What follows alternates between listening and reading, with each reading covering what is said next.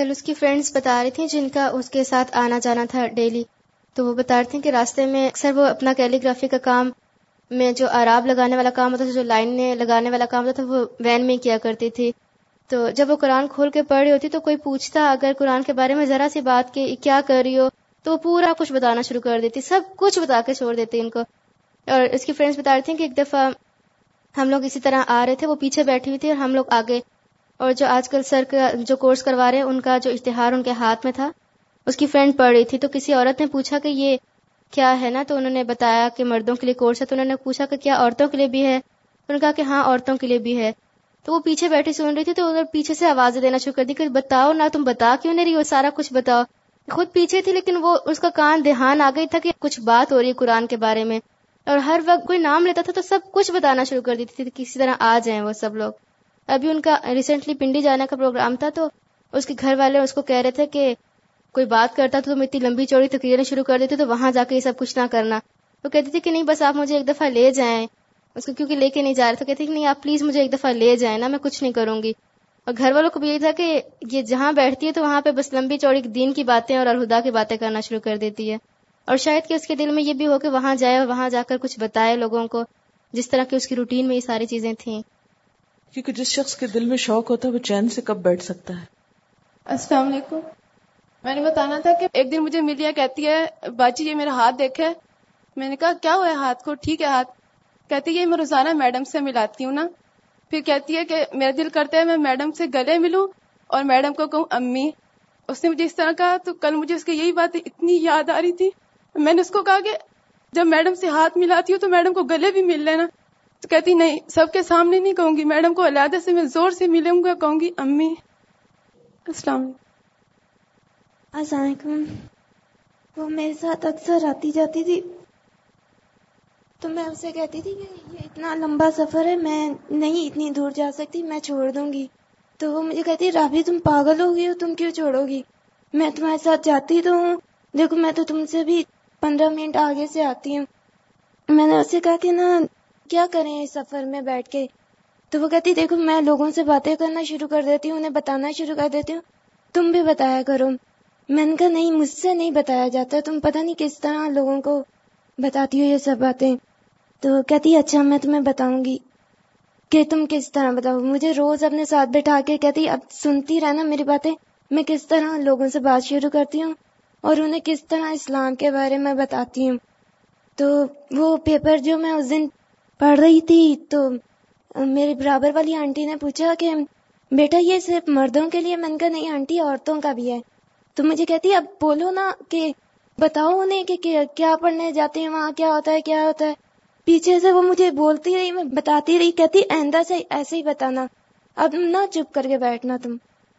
مجھے کسی نے یہ بھی بتایا کہ جس دن شہادت کی باتیں ہو رہی تھی کہ شہید کو تو بس اتنی سی چوٹ لگتی ہے، تین سیکنڈ کی بات۔ کوئی کہہ رہا تھا کہ اس نے اس دن بھی اور پھر مسلم ہیروز میں شاید کسی کی شہادت کی بات ہوئی تھی تو اس دن بھی اس نے دعا مانگی کہ اعلیٰ مجھے تو شہادت کی موت دینا۔ اور وہ قرآن پڑھا کر واپس آ رہی تھی۔ یعنی نیکی کے راستے میں تھی، ابھی اپنے واپس گھر نہیں پہنچی تھی۔ کیونکہ جو شخص نیکی کے لیے نکلتا ہے، جب تک واپس نہیں پہنچتا، وہ فی سبیل اللہ ہی ہوتا ہے۔ بہرحال جانا تو ہم سب کو ہے۔ اللہ مرجو کم جمی سب اس کے لیے دعا کر لیتے ہیں۔ سبحان اللہ و بحمدہ عدد خلقہ، ورد نفسہ، وزنت عرشہ، ومداد کلماتہ، سبحان اللہ العظیم۔ اللہم صلی علی محمد وعلی آل محمد، کما صلیت علی ابراہیم وعلی آل ابراہیم، انکا حمید مجید۔ اللہم بارک علی محمد وعلى آل محمد كما باركت على إبراهيم وعلى آل إبراهيم إنك حميد مجيد. اللهم اغفر لها. اللهم اغفر لها. اللهم اغفر لها. وارحمها. وعافها. واعف عنها. وأكرم نزلها. وأكرم نزلها. ووسع مدخلها. ووسع مدخلها. واغسلها بالماء والثلج والبرد، ونقها من الخطايا، ونقها من الخطايا، كما ينقى الثوب الأبيض من الدنس. اللهم أبدلها دارا خيرا من دارها. اللهم أبدلها دارا خيرا من دارها، وأهلا خيرا من أهلها، وزوجا خيرا من زوجها. اللهم أدخلها الجنة اللهم أدخلها الجنة اللهم أدخلها الجنة وأعذها من عذاب القبر ومن عذاب النار وأعذها من عذاب القبر ومن عذاب النار وأعذها من عذاب القبر ومن عذاب النار۔ الہی آمین۔ یاد رکھیے جو شخص فوت ہو جاتا ہے اسے سب سے زیادہ دعا کا انتظار ہوتا ہے، جو اس کے پیچھے والوں کی طرف سے اس کو پہنچتی ہے۔ اور اسے دنیا میں پیچھے رہنے والی کسی چیز سے وہ دلچسپی نہیں ہوتی، جتنی اسے اس بات سے ہوتی ہے کہ کوئی میرے لیے دعا بھیجے۔ یعنی اسے اب نہ مال سے غرض ہے، نہ کسی اور چیز سے کوئی تعلق ہے، نہ کسی اور چیز میں کچھ انٹرسٹ ہے۔ اگر کسی چیز کا شوق ہے تو یہ کہ اس کے لیے دعا کی جائے۔ یہ جو میت کی مصنون دعا ہے، اس کا ترجمہ بتا دیتی ہوں تاکہ اگر آپ پڑھیں تو ذرا شعور کے ساتھ پڑھا کریں۔ اے اللہ، اس میت کو بخش دے، اس پر رحمت کر، اس سے درگزر کر کے اسے معاف کر دے۔ اس کی اچھی مہمانی فرما، اس کی رہائش گاہ کو کشادہ فرما دے، اسے پانی، برف اور اولوں سے دھو دے، اس کی کوتاہیوں کو اس طرح صاف کر دے، جیسے سفید کپڑا میل سے صاف کیا جاتا ہے۔ اسے اس کے پہلے گھر سے یعنی دنیا کے گھر سے بہتر گھر دے، اس کے عزیزوں سے بہتر عزیز دے، اس کے ساتھی سے بہتر ساتھی عنایت فرما دے، اور عذاب قبر سے اور آگ کے عذاب سے محفوظ کر کے جنت میں داخل فرما دے۔ اتنی جامع دعا ہے جو ایک میت کو بہترین فائدہ دے سکتی ہے۔ ہمارے ہاں عام طور پر رواج ہے، جب کوئی فوت ہو جاتا ہے تو ہم سورت فاتحہ پڑھنے لگتے ہیں۔ سورت فاتحہ میں کیا ہے؟ اح دن المستقیم۔ اللہ ہم کو سیدھا رستہ دکھا۔ اب آپ وہاں بیٹھ کر اپنے لیے سیدھا رستہ مانگ رہے ہیں، اس بےچارے کو کیا ملے گا؟ تو اس لیے جو کام نبی صلی اللہ علیہ وسلم نے جس طریقے سے ہمیں بتایا، اسی کو کرنے سے، اس طرح ہی کرنے سے صحیح فائدہ ہو سکتا ہے۔ اس لیے اس دعا کو زبانی یاد کر لیں، تاکہ کوئی بھی اپنا عزیز پیارا مرنے کے بعد یاد آئے تو کثرت سے اس کے لیے دعا بھیجیں۔ کیونکہ یہی اس کو فائدہ دے گا۔ ہمارا رونا دھونا اس کو فائدہ نہیں دیتا۔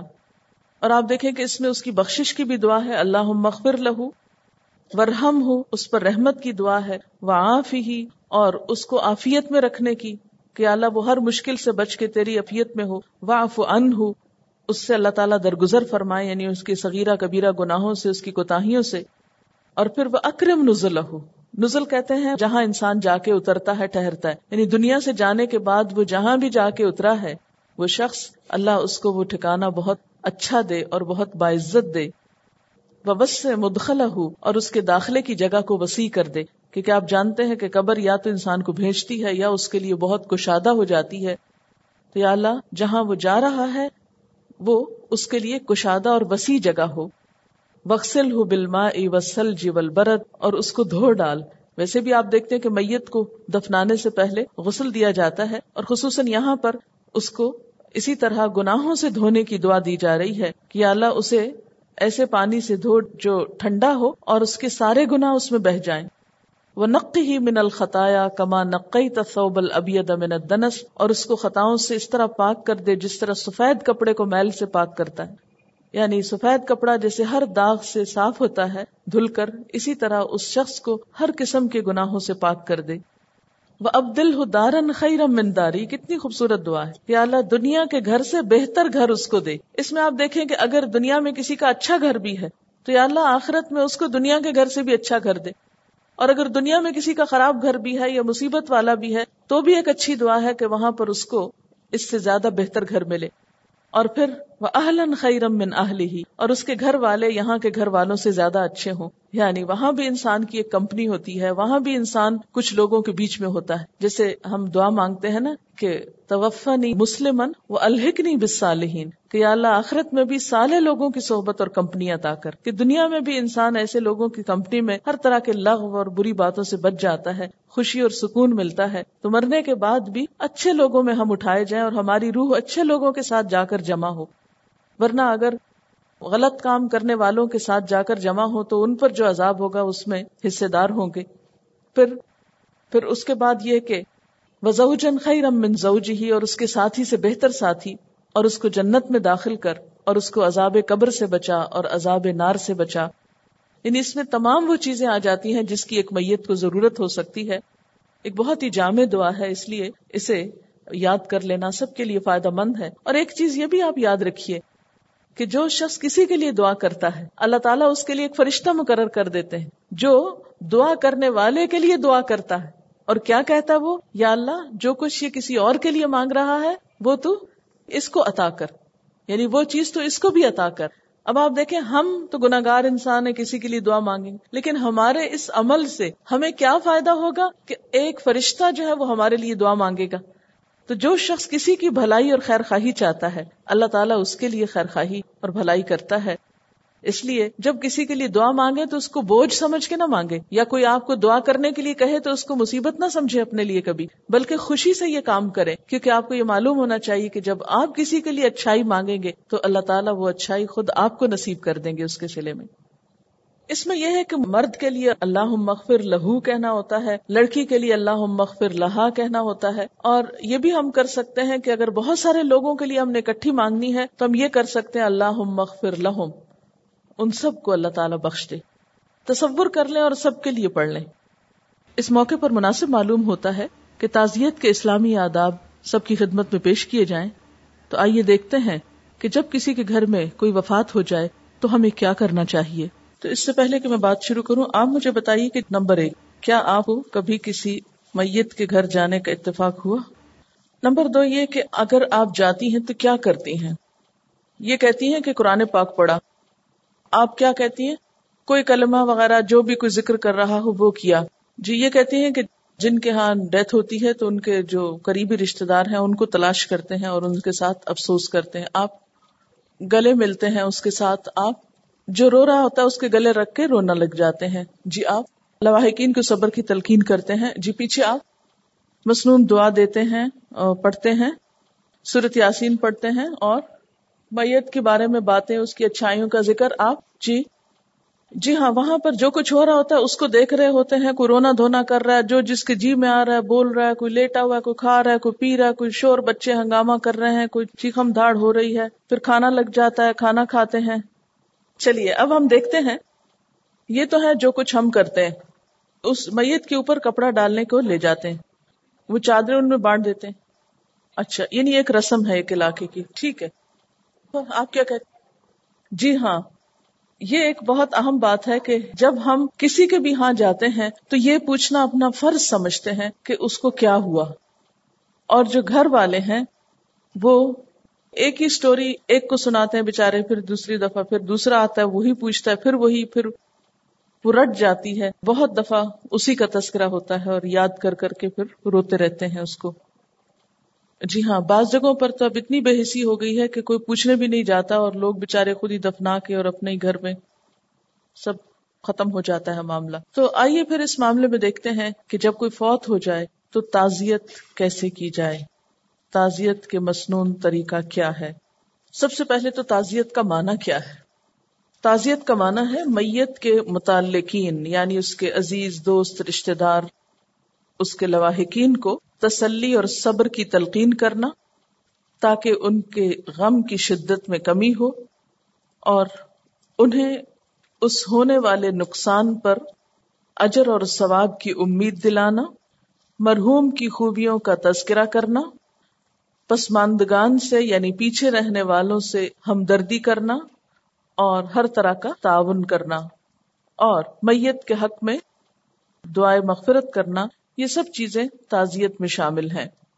تعزیت کرنا ایک مصنون عمل ہے۔ نبی صلی اللہ علیہ وسلم نے فرمایا، جو شخص کسی مسلمان بھائی کی مصیبت پر اس کی تعزیت کرتا ہے اور تسلی دیتا ہے، تو اللہ تعالیٰ اس کے بدلے میں قیامت کے دن اسے عزت اور کرامت کا لباس پہنائے گا۔ یعنی یہ کام بہت اجر و ثواب کے کاموں میں سے ہے۔ اسی طرح ایک اور حدیث میں ہے، نبی صلی اللہ علیہ وسلم نے فرمایا، جو شخص کسی مسلمان کو تسلی دیتا ہے، تو اس کو بھی اتنا ہی ثواب ملتا ہے جتنا مصیبت زدہ کو ملتا ہے۔ یہ تو آپ کو معلوم ہوگا کہ جس پر مصیبت آتی ہے، اس کو صبر کرنے پر بے پناہ اجر ملتا ہے۔ اب جو شخص کسی کو صبر اور ہمدردی کے کچھ الفاظ بولتا ہے یا کسی بھی طریقے سے اس کو تسلی دیتا ہے، تو اس کے لیے بھی اتنا ہی اجر ہو جاتا ہے جتنا مصیبت پہنچنے والے کے لیے ہوتا ہے۔ اور یہ آپ یاد رکھیے، قرآن پاک میں اللہ تعالیٰ فرماتے ہیں ولاسر ان الانسان لفی خسر الا الذین آمنوا وعملوا الصالحات وتواصوا بالحق وتواصوا بالصبر۔ قسم ہے زمانے کی بے شک انسان نقصان میں ہے، سوائے ان لوگوں کے جو ایمان لائے جنہوں نے اچھے کام کیے یعنی اپنی ذاتی زندگی میں، اور دوسروں کے ساتھ اجتماعی زندگی میں کیا کیا؟ ایک دوسرے کو حق کی تلقین کی اور ایک دوسرے کو صبر کی تلقین کی۔ گویا غم، دکھ، پریشانی، آزمائش کے موقع پر دوسرے شخص کے ساتھ ہمدردی کرنا اور اسے صبر کی تلقین کرنا ان کاموں میں سے ہے جو انسان کو نقصان سے بچانے والے ہیں۔ گویا آپ کسی کے کام آ رہے ہیں، کسی کا بھلا چاہ رہے ہیں، اور جواب میں اللہ تعالیٰ آپ کو ایک بہت بڑے نقصان سے بچانے والا ہے۔ اس لیے کسی کے دکھ پر ناک بو چڑھانا کہ اب وہ فوت ہو گیا، اب جانا پڑے گا، اب میرا وقت جائے گا، میرے لیے، میری روٹین میں خلل آئے گا، یا میرے لیے ایک مشکل کام ہے اور یہ کیا مصیبت ہو گئی اور اس وقت ہی اس کو مرنا تھا، ایسے ایسے الفاظ بولنا جو ہے انتہائی نازیبا کام ہے۔ اگر کوئی شخص ایسے موقع پر آگے نہیں بڑھتا اور دوسرے کے لیے صبر اور ہمدردی کا سامان نہیں کرتا، تو وہ شخص دراصل اپنا ہی نقصان کرتا ہے۔ گویا، اس کام کو ہمیں اپنا ایک دینی فریضہ سمجھ کے کرنا ہے۔ اور دوسرے کا فائدہ تو ہوگا، اس سے بڑھ کر اپنا فائدہ سمجھتے ہوئے کرنا ہے۔ یہ بات میں اس لیے کہہ رہی ہوں کہ جس کام میں ہمیں اپنا فائدہ نظر آتا ہے، پھر اس کام میں ہمارے حسن بھی پیدا ہو جاتا ہے۔ اس کام کو ہم زیادہ شوق، دلچسپی، محبت اور توجہ کے ساتھ کرتے ہیں۔ اب یہ ہے کہ آپ نے کسی کی وفات کی خبر سنی، آپ اس کے گھر پہنچے۔ اب آپ کیا کریں؟ آپ تسلی دینا چاہتے ہیں تو کیا بولیں؟ ہمارے ہاں عموماً یہ کہا جاتا ہے کہ ہمیں بہت افسوس ہوا ہے کہ آپ کے ساتھ ایسا حادثہ ہوا۔ یا فلاں شخص کے فوت ہونے پر ہمیں بے حد دکھ ہے۔ لیکن صرف یہی الفاظ کہ ہمیں بڑا افسوس ہے، یہ تعزیت کے لیے کافی نہیں۔ اور محض یہ بولنا اور صرف اسی پہ اکتفا کرنا اسلام کا طریقہ نہیں، بلکہ ایسے موقع پر کچھ اچھے الفاظ کا انتخاب کرتے ہوئے اگر آپ بولنے پر قادر ہوں تو بول کر آپ دوسرے سے بات کیجیے یعنی حکمت کے تحت اگر آپ موقع کو مناسب سمجھیں، دوسرا سننے کو تیار ہو اور بہت نیچرل انداز میں، کسی تقریر کے انداز میں، کسی واز کے انداز میں، کسی لیکچر کے انداز میں کسی سے تعزیت مت کیجیے۔ یعنی بول کر اچھے آیات، احادیث، اچھے واقعات اور اچھی گفتگو کے ذریعے دوسرے کا دل ہلکا کیجیے۔ لیکن اگر آپ سمجھیں کہ آپ ایسا نہیں کر سکتے بول کر، آپ گفتگو پہ قادر نہیں تو پھر لکھی ہوئی تحریر اپنے ہاتھ کی لے جا سکتے ہیں۔ وہ جا کر پیش کر سکتے ہیں، آتے ہوئے چھوڑ سکتے ہیں، بائی پوسٹ بھجوا سکتے ہیں۔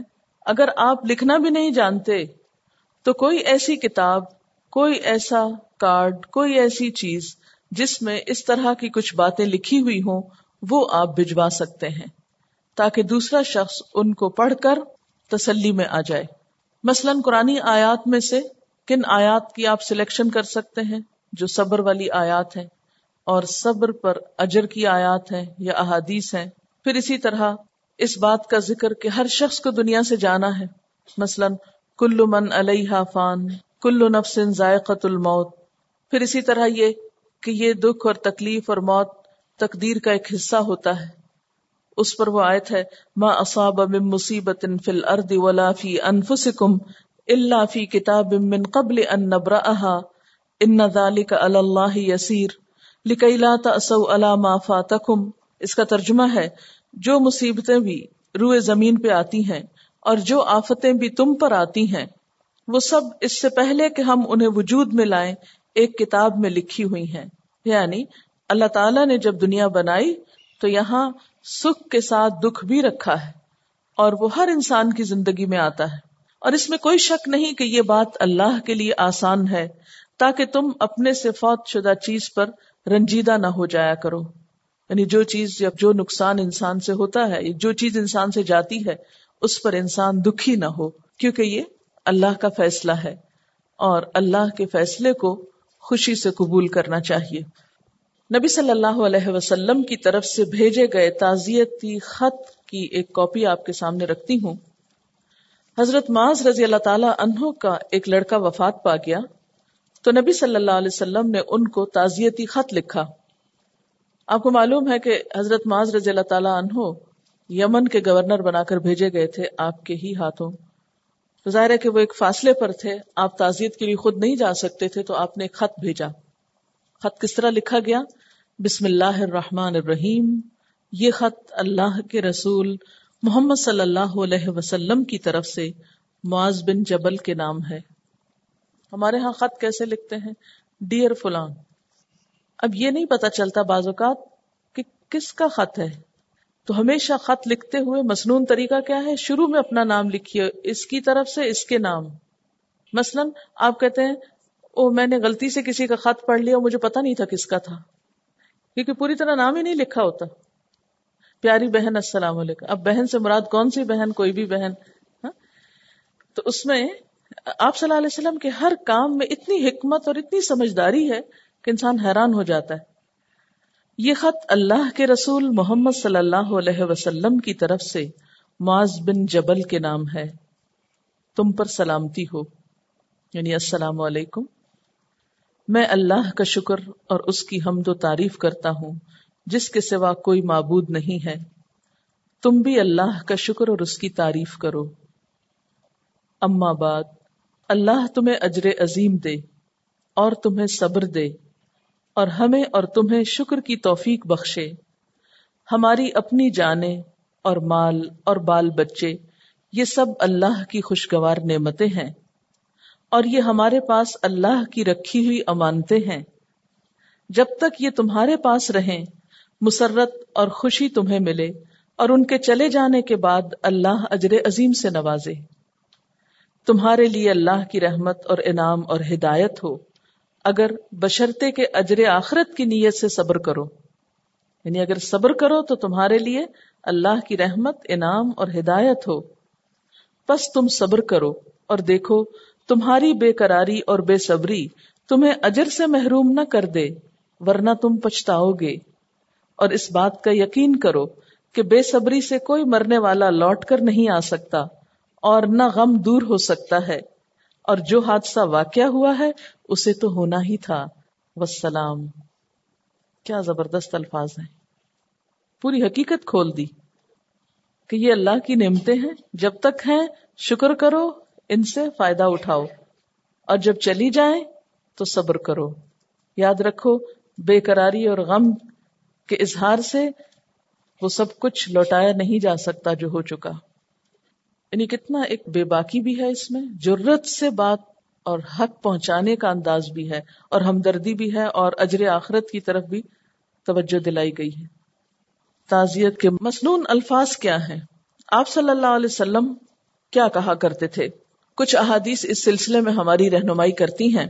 مثلا حضرت انس رضی اللہ تعالی عنہ فرماتے ہیں کہ نبی صلی اللہ علیہ وسلم نے فرمایا، جتنی سخت آزمائش اور مصیبت ہوتی ہے، اتنا ہی بڑا اس کا اجر ہوتا ہے۔ اور اللہ جب کسی گروہ سے محبت کرتا ہے، تو ان کو آزمائش میں مبتلا کر دیتا ہے۔ وہ یا دوسرے کو یہ احساس دلانا کہ آزمائش یہ بھی اللہ کی محبت ہی کا ایک حصہ ہے۔ بس جو لوگ اللہ کی رضا پر راضی ہیں، اللہ بھی ان سے راضی ہوتا ہے۔ اور جو اس آزمائش میں اللہ سے ناراض ہوں، اللہ بھی ان سے ناراض ہو جاتا ہے۔ ایک اور حدیث پاک میں ہے، حضرت اسامہ بن زید رضی اللہ تعالی عنہ فرماتے ہیں کہ رسول اللہ صلی اللہ علیہ وسلم کی ایک بیٹی نے پیغام بھیجا کہ ان کی بچی یا بچہ حالت نظام میں ہے یعنی جان کنی کا عالم ہے۔ اس لیے آپ ہمارے ہاں تشریف لائیں۔ ظاہر بیٹی ہے، باپ کو یاد کر رہی ہے اس کا اپنا بچہ دنیا سے جا رہا ہے، کیسی سچویشن ہوگی؟ آپ صلی اللہ علیہ وسلم نے واپسی پر پیغام میں سلام بھیج کر فرمایا، ان للہ ما اخذ ولہ ما اعطا وکل شیء عنده باجل مسمى فلتصبر ولتحتسب. یہ بخاری کی روایت ہے، اس کا ترجمہ ہے، اللہ تعالیٰ جو بھی لیتا ہے یا دیتا ہے، وہ اسی کا ہے، اور ہر چیز کا ایک وقت مقرر ہے۔ لہذا صبر کرو اور اجر کی طلبگار رہو۔ تو اس سے کیا پتا چلتا ہے کہ آپ صلی اللہ علیہ وسلم خود تشریف نہیں لے گئے؟ ہو سکتا ہے کوئی مصروفیت ہو، کوئی ایسا کام ہو۔ دوسری بات یہ کہ آپ نے ایک اچھا پیغام بھیجا۔ اس پیغام کے شروع میں سلام بھیجا۔ اور تیسری بات یہ کہ آپ نے جو تعزیت کے الفاظ بولے، وہ بہت اچھے اور عمدہ ہیں۔ ترجمہ کیا ہے؟ اللہ تعالیٰ جو بھی لیتا ہے یا دیتا ہے، وہ اسی کا ہے۔ یعنی اگر ہمارے ہاتھ سے کوئی چیز جا رہی ہے تو ہم ناراض نہ ہوں۔ یہ دراصل تھی ہی اس کی جو اس نے واپس لے لی۔ اور ہر چیز کا ایک وقت مقرر ہے۔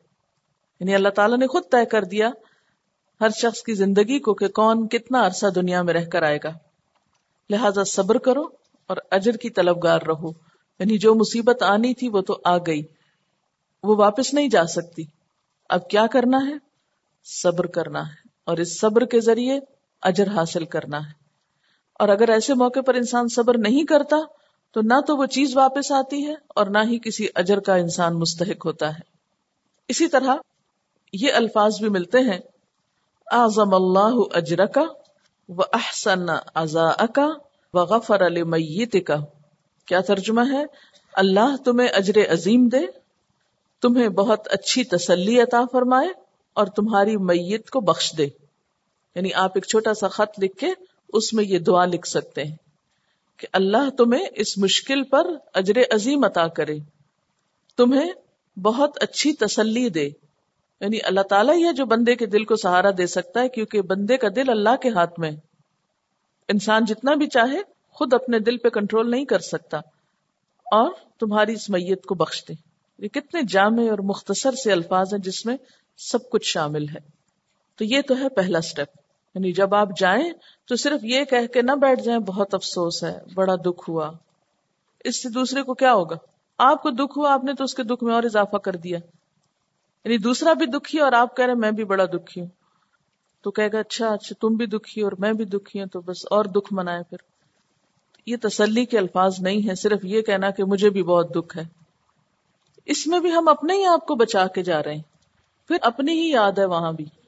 اپنی ہی فکر ہے کہ میری حاضری لگ جائے، میری طرف سے ایک فرض پورا ہو جائے، اس نیت کے ساتھ نہیں جانا چاہیے۔ نیت اللہ کی رضا ہو، دوسرے کی ہمدردی ہو، اور ایک فرض کی ادائیگی ہو۔ اور اس کے لیے صبر کی تلقین بھی، دعا بھی، اور دعا نہ صرف یہ کہ میت کے لیے، بلکہ جن پہ غم ٹوٹا ہے ان کے لیے بھی، اور باقی سب کے لیے بھی۔ تو اس سے ایک حقیقی ہمدردی کی فضا پیدا ہوگی۔ یہ ہے وہ خوبصورت طریقہ جو ہمارے دین نے ہمیں سکھایا۔ اب آپ وہاں پر یہ بات کہہ کے بیٹھ گئے۔ اب بیٹھ کر کیا کریں؟ حسب موقع کوئی بات کر سکتے ہیں۔ بالکل طویل خاموشی بھی اختیار نہ کریں اور بہت بڑھ چڑھ کر بھی نہ بولیں۔ اس مجلس اور محفل کا وقار اور ادب اور لحاظ کریں اور اس میں غیر ضروری، غیر متعلقہ باتوں سے پرہیز کریں۔ کیونکہ وہاں بیٹھ کر بھی لوگ گلے، شکوے، شکایتیں، چغلیاں، غیبتیں، تانے، مذاق، ادھر ادھر کی لغویات ان چیزوں سے نہیں بچتے۔ یعنی یوں لگتا ہے کہ جیسے ایک سوشل گیدرنگ ہے اور سب سوشلائزنگ کے لیے یہاں پر آئے۔ نہ گھر والوں سے کوئی ہمدردی ہے، نہ میت سے کوئی ہمدردی ہے۔ فکر ہے تو اپنی ذات کی، اپنے کھانے پینے کی، اپنے غم، دکھ کی اور اس کا کتارسس کرتے رہتے ہیں۔ لوگوں سے میل ملاقات کر کے باتیں کر کے۔ یہ طریقہ مسنون نہیں ہے۔ اور موضوع سے متعلق بات کیا ہے؟ نمبر ایک، میت کی خوبیوں کا تذکرہ۔ اگر آپ اس کے بارے میں کچھ جانتے ہیں، کوئی بھی اچھی بات آپ کو معلوم ہے تو اس کا ذکر کریں۔ اس کے دو فائدے ہوں گے۔ ایک فائدہ تو براہ راست میت کو ہوگا کہ آپ کی گواہی اس کے حق میں بخشش کا ذریعہ بنے گی۔ اور نمبر دو اس کی اچھی مثالوں سے آپ کو بھی یا دوسرے لوگوں کو بھی ایک اچھی مثال دیکھ کر عمل کا سبق ملے گا، جو پھر اس میت کے حق میں صدقہ جاریہ ہوگا۔ اور ذہن میں یہ سوچ غالب رہے یعنی یہ تذکرہ بھی اچھی نیت کے ساتھ ہو کہ میرے دل میں مرنے والے کے لیے بھی ہمدردی ہے، کیونکہ دین کس چیز کا نام ہے؟ دین نام ہے خیر خواہی کا۔ آپ صلی اللہ علیہ وسلم نے کیا فرمایا تھا؟ الدین و النصیحہ، دین سراسر خیر خواہی کا نام ہے۔ تو آپ کی خیر خواہی کیا ہے؟ کہ آپ میت کے بھلے کی بات کریں جو اب اس کو وہاں فائدہ دے گی۔ آپ اس کے لیے صدقہ جاریہ کا کوئی کام کریں اور اس میں پہلا کام یہ کہ اس کی اچھائیوں کا ذکر کر کے دوسروں کو بھی اچھے کاموں کی طرف راغب کریں۔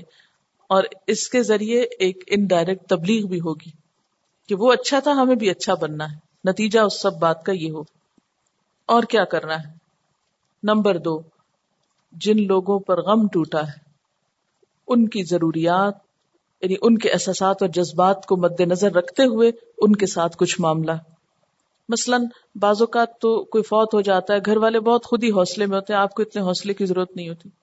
لیکن کچھ موتیں ایسی ہوتی ہیں، یا بہت اچانک ہوتی ہیں، یا بہت ہی ایسے لوگوں کی ہوتی ہیں جو دوسروں کے لیے ایک بہت بڑا سہارا ہوتے ہیں۔ مثلاً ایک گھر میں ایک باپ کی حیثیت جو ہے وہ بچوں کے لیے یا ماں کی حیثیت بچوں کے لیے یا اسی طرح بچوں کی حیثیت ماں باپ کے لیے، ایسی موتوں میں عموماً بہت ہی زیادہ پتھیٹک سچویشن ہو جاتی لوگوں کو صرف جانے والے کے جانے کا ہی غم نہیں ہوتا، اس کی کمی کا شدت سے احساس ہوتا ہے کہ وہ جو کچھ ہمارے لیے کرتا تھا، اب وہ کون کرے گا؟ تو اسی طرح بعض لوگوں کی وفات بہت بڑے بڑے خلا پیدا کر دیتی۔ ایک شیر بھی ہے، مت سہل ہمیں جانو، پھرتا ہے فلک برسوں، تب خاک کے پردے سے انسان نکلتے ہیں۔ سال ہاں سال لگ جاتے ہیں اور ایسے انسان دنیا میں آتے ہیں۔ تو ایسے میں آپ دیکھیے کہ مختلف موقعوں پر، مختلف لوگوں کی وفات پر مختلف چیزوں کی ضرورت ہوگی۔ مثلا اگر کسی خاندان کا سربراہ چلا گیا ہے تو آپ محض تسلی کے الفاظ بول کے نہیں آ سکتے، یا محض اپنے دکھ کا اظہار کر کے یا ان کی کہانیاں سن کے واپس مت آئیں۔ اب آپ اس بات کی فکر بھی کریں کہ ان کی مدد کیسے کی جا سکتی۔ ان کے بچوں کی تعلیم کا کیا ہوگا؟ اس بیوہ عورت کی حفاظت کا کیا ہوگا؟ وغیرہ وغیرہ، جو بھی ان کی ضروریات ہیں، ان کی طرف بھی توجہ کریں۔ یہ نہیں کہ صرف لیے دیے گئے اور واپس آ گئے، نہیں۔ ان کے مسائل معلوم کریں، بچوں کی دل جوئی کریں، ان کو حوصلہ دلائیں۔ ہمارے ہاں کیا کرتے ہیں؟ ہائے بےچارا پہاڑ جیسا غم اس پہ ٹوٹ پڑا۔ یعنی ایسے ایسے الفاظ بولتے ہیں جس سے دوسرا نہیں بھی رو رہا تو رونا شروع کر دے۔ اور اس میں ہم بڑا کمال سمجھتے ہیں کہ ہم دوسروں کو رلانے کے قابل ہیں۔ یہ کوئی خوبی نہیں ہے۔ پھر اسی طرح ایک اور سنت یہ ہے کہ میت کے گھر میں کھانا بھجوایا جائے۔ یعنی جس کے گھر میں وفات ہو، اس کے گھر میں کھانا بھجوانا مسنون ہے اور یہ عموماً قریب ترین رشتے دار یا دوست یا ہمسائے جو ہیں، ان کی ذمہ داری ہے۔ اس کی دلیل کیا ہے؟ حضرت جعفر تیار جب شہید ہوئے، تو آپ صلی اللہ علیہ وسلم نے فرمایا، جعفر کے گھر والوں کو کھانا بھجواؤ، اس لیے کہ آج غم کی شدت میں ان کے گھر والے کھانا نہ پکا سکیں گے۔ یعنی آج ان کو خود اپنا ہوش نہیں، ان کے بچے کیا کھائیں گے، وہ خود کیا کھائیں گے؟ کیونکہ انسان جب تکلیف دہ خبر سنتا ہے تو سب سے پہلے اس کی بھوک جاتی ہے اور وہی چیزیں جو ہمیں بہت عزیز اور محبوب ہوتی ہیں، ایسے جذبات کی شدت میں وہی اچھی نہیں لگتی۔ لیکن ہمارے ہاں عموماً کیا کیا جاتا ہے؟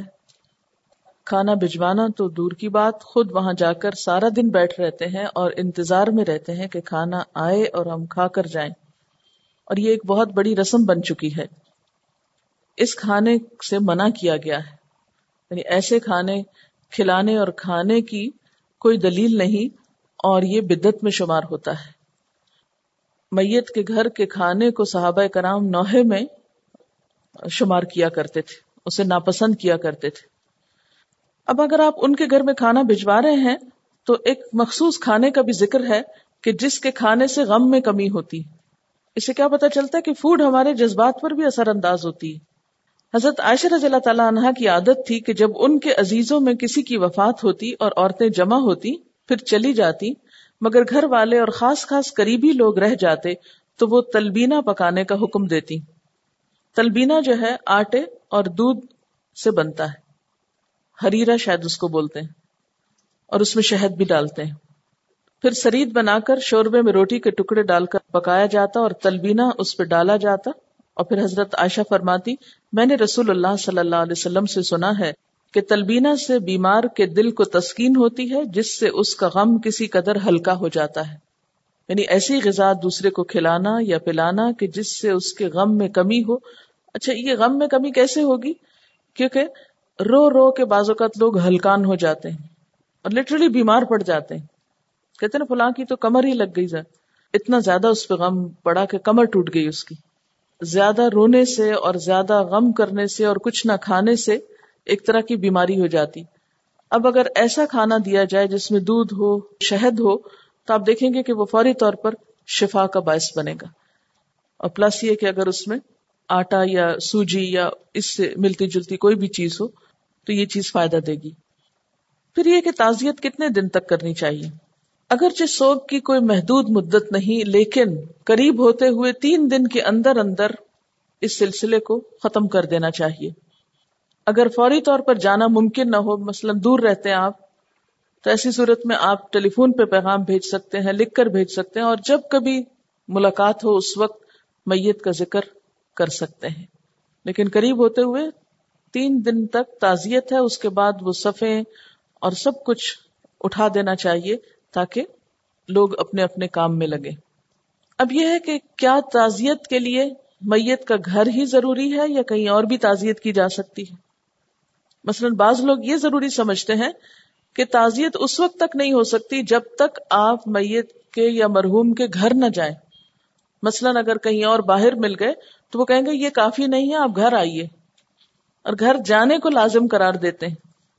یہ کوئی لازمی بات نہیں ہے۔ تعزیت کہیں بھی کی جا سکتی، مسجد میں بھی کی جا سکتی۔ مطلب مرد حضرات مسجد نماز پڑھنے کے لیے گئے ہیں اور وہاں پر باقی لوگ اس سے تعزیت کر رہے ہیں تو بس کافی ہے۔ ضروری نہیں کہ وہ اپنے کام کاج چھوڑ کے ان کے گھر آ کے بیٹھے اور پھر وہاں سے کر کے واپس جائیں۔ اسی طرح قبرستان میں بھی ہو سکتی یعنی دفن کرنے کے لیے گئے ہیں، وہیں پر ہی تعزیت کر لی جائے۔ ضروری نہیں کہ وہاں سے پلٹ کر پھر گھر بھی آیا جائے۔ گھر میں صرف قریب ترین رشتے دار ہی کافی ہیں تاکہ گھر والوں پر کم سے کم بوجھ پڑے۔ جی کھانا بھی تین دن تک بھیجنا چاہیے۔ اللہ یہ کہ اگر غریب ہیں یا اگر آپ سمجھتے ہیں کہ مثال کے طور پر ایک ٹھیلے والا ہے، جو روز اپنے گھر میں کچھ لاتا تھا اور وہ روز کا روز کھلاتا تھا، اب وہ چلا گیا دنیا سے، تو اس کے گھر والے جو ہیں وہ اب بچے اگر چھوٹے ہیں یا کوئی کمانے والا نہیں، اور بیوہ عورت جو ہے وہ عدت میں ہے، وہ بھی نہیں نکل سکتی کچھ کمانے کے لیے، تو ایسی صورت میں مل جل کر اگر کم از کم اتنے عرصے کے لیے راشن ڈلوا دیا جائے کہ اس عورت کی عدت اچھے طریقے سے پوری ہو جائے، تو یہ بھی کیا جا سکتا ہے۔ انہوں نے سنا ہے کہ تین دن تک گھر میں چولہا نہیں جلنا چاہیے، ایسی کوئی ممانعت نہیں، کسی کے سر میں درد ہو سکتی ہے، کوئی اس کے لیے چائے بن سکتی، وہ منع نہیں ہے۔ لیکن یہ ہے کہ میت والوں کو کھانا پکا کر سب کو کھلانے کی کہیں بھی گنجائش نہیں۔ بہت سے لوگ ایسے موقع پر قرض لیتے ہیں۔ اور پھر آنے والے بھی باقاعدہ ڈیمانڈ کرتے ہیں اس بات کی کہ ان کو نمکین بھی ملے، میٹھا بھی ملے اور پراپر ان کی سروس بھی ان کو ملے اور گرم گرم کھانا ملے اور کسی بھی چیز کی کمی نہ ہو۔ اس سے میت والوں پر ایک ناروا بوجھ ڈالا جاتا ہے۔ ایک تو ان کا شخص گیا، دوسرا ان کے اوپر مالی قرضہ یا پریشانی ڈال دی گئی۔ تو یہ ہمدردی نہیں، یہ تعزیت نہیں، یہ اور زیادہ اذیت کا سبب ہے۔ ان کا سوال یہ ہے کہ جب جنازہ اٹھتا ہے تو اس وقت میت کے چہرے کو بطور خاص ثواب کی نیت سے دیکھا جاتا ہے۔ عبرت کی نگاہ سے دیکھنا تو ٹھیک ہے کہ انسان دوسرے کو دیکھ رہا ہے کہ وہ دنیا سے جا رہا ہے اور وہی انسان ہے، وہی ناک نقشہ ہے، سب کچھ وہی چہرہ ہے اور کچھ ہی دیر کے بعد یہ سب کچھ ختم ہو جائے گا، گھل جائے گا، مٹی میں مل جائے گا۔ میرے ساتھ بھی ایک دن ایسا ہی ہونے والا ہے۔ تو اس عبرت کی نگاہ سے کسی کو دیکھنا تو درست ہے، لیکن اس کو اپنے اوپر فرض سمجھنا اور اس کو چھوڑنا، گناہ سمجھنا یہ درست نہیں۔ لیکن ایک بات یہ ہے کہ عورتوں کے لیے بلا وجہ مرد کے چہرے کو جا کر غور سے دیکھنا اور گورنا، جس طرح زندہ مرد کے چہرے کو گورنا منع ہے، اسی طرح مردہ کے لیے بھی منع ہے۔ لیکن عورتیں عورتوں کو جتنی دیر چاہیں کھڑے ہو کر دیکھ سکتی یہ بات بھی درست نہیں ہے۔ ان کا کہنا یہ بعض اوقات میت کو رکھا جاتا ہے تاکہ دوسرے لوگ آ جائیں اور چہرہ دیکھ لیں اور پھر دفنائیں گے، بعض اوقات مارچریز میں ڈال دیتے ہیں۔ تو یہ سب میت کو اذیت دینے والی چیزیں ہیں اور لواحقین کو بھی اذیت دینے والی، کیونکہ جب تک وہ دفن نہیں ہو چکتا، وہ تعزیت ختم ہی نہیں ہو پاتی۔ حالانکہ ہونا یہ چاہیے کہ لوگ آتے جائیں، تعزیت کرتے جائیں اور پھر رخصت ہوتے جائیں۔ بہت جھمگٹا کرنا اور ایک ہجوم کرنا اور یعنی بہت قسم کی تکلیفیں جو ہیں وہ اس کے بعد شروع ہو جاتی۔ سوائے قریبی عزیز ترین رشتے داروں کی جن کو کوئی کام کرنا ہے، باقی لوگوں کو اپنے گھر چلے جانا چاہیے۔ ان کا کہنا یہ ہے کہ بعض جگہوں پر ایک دوسری ایکسٹریم ہے کہ بیوی کو شوہر کے مرنے پر اس کا چہرہ نہیں دیکھنے دیا جاتا۔ یعنی اس کے مرنے کے بعد تمہارا اس سے نکاح ٹوٹ گیا اور یہ تمہارے لیے نامحرم ہو گیا۔ اب تم اس کا چہرہ مت دیکھو۔ ایسی کوئی بات نہیں ہے۔ اس میں آپ دیکھیے کہ عورت اگر اس کے لیے نامحرم ہو گئی تو وہ اس کی وراثت میں سے حصہ کیوں لیتی؟ نامحرم کی وراثت تو نہیں ہوتی۔ نمبر دو، وہ اس کی عدت کیوں کرتی؟ اگر اس کا اس سے کوئی تعلق نہیں رہا، کسی بھی قسم کا، تو عدت بھی ختم۔ پھر آپ دیکھیے کہ اس کے بارے میں حدیث میں آتا ہے کہ آپ صلی اللہ علیہ وسلم نے حضرت عائشہ سے کہا تھا کہ اگر میں پہلے فوت ہو گیا تو تم مجھ کو غسل دینا، اگر تم فوت ہوئی تو میں تمہیں اپنے ہاتھ سے غسل دوں گا۔ تو بات یہ ہے کہ ایسا کہیں بھی ممانت نہیں ہے کسی بھی حدیث سے۔ جب ہم سنت طریقے کو چھوڑ کر اپنی عقل سے بہت سی باتیں سوچنے لگتے ہیں تو اس طرح کی مشکلات پیدا ہوتی ہیں۔ ہمارے ہاں ایک مشکل یہ بھی ہے کہ جب کسی کے ہاں تعزیت کے لیے جاتے ہیں تو بہت بند سنور کر، بہت میک اپ کے ساتھ، اچھے کپڑوں کے ساتھ جاتے ہیں اور بازو کا تو یوں لگتا ہے کہ جیسے یہاں پر بھی کپڑوں کا ایک مقابلہ ہو رہا ہو۔ اس چیز سے بھی بچنے کی ضرورت ہے۔ انہوں نے کہا کہ بازوقت یہ کہا جاتا ہے کہ میت ہلکی ہے تو وہ بہت بخشی ہوئی ہے اور اگر بھاری ہے تو بہت گناگار ہے۔ اب یہ تو پھر پہلے ہی ویٹ لوز کر لینا چاہیے اپنا۔ یعنی گناہ کا اپنا ایک بوجھ ضرور ہے، لیکن جسمانی بوجھ کے کم ہونے سے گناہ کا بوجھ کم نہیں ہوگا جب تک کہ آپ گناہوں کی معافی نہیں مانگیں گے۔ یعنی تعزیت کے وقت مصنون چیز کیا ہے وہ ہمیں پتہ ہی نہیں۔ اصل میں اسلام اتنا خوبصورت طریقہ زندگی ہے کہ اگر واقعی اس پر ہم حقیقی معنوں میں عمل کریں، تو ہماری بہت سی مشکلات حل ہو سکتی۔ لیکن ہم اپنے نفس کے بندے ہیں، اپنی خواہشات کے مطابق جینا چاہتے ہیں۔ ان سے ذرا نکلتے ہیں تو معاشرے کی مرضی کے مطابق جینا چاہتے ہیں۔ اور اس میں اپنی دنیا کا بھی نقصان کرتے ہیں اور آخرت کا بھی۔ کوئی دن ایسا نہیں کہ میں کلاس میں آئی ہوں اور میرے ذہن میں کلسوم شاہین کا خیال نہ آیا ہو۔ ویسے بھی اسٹوڈینٹس پیارے ہوتے ہیں، بچوں کی طرح ہوتے ہیں اور جب کوئی چلا جائے تو پھر وہ اور اسپیشل ہو جاتا ہے، زیادہ یاد آتا ہے۔ تو میں سوچ رہی تھی کہ میں کتنا شکر ادا کروں، کتنے ہی لوگ ایسے ہیں جو دنیا سے جا چکے ہیں اور ان کے پاس چانس بھی نہیں، تو میں اس وقت کی قدر کروں جو مجھے یہاں ملا ہے۔ بلکہ اس جگہ پر جو سیکھنے کا موقع آپ کو مل رہا ہے اور جو دوسرے سے چلا گیا، اس وقت کی قدر کرنا بہت ضروری ہے۔ دوسرے لوگ بھی سن کر اپنے وقت کی اور زندگی کی قدر کرنا سیکھیں اور اس تھوڑی سی زندگی میں کچھ نیک کام کریں۔ ربنا تقبل منا انك انت السميع العليم وتب علينا انك انت التواب الرحيم وصلى الله تعالى على خير خلقه محمد وعلى آله وأصحابه وأهل بيته أجمعين برحمتك يا أرحم الراحمين. الہی آمین دنیا کے مسافر منزل تیری قبر ہے طے کر رہا ہے جو تو دو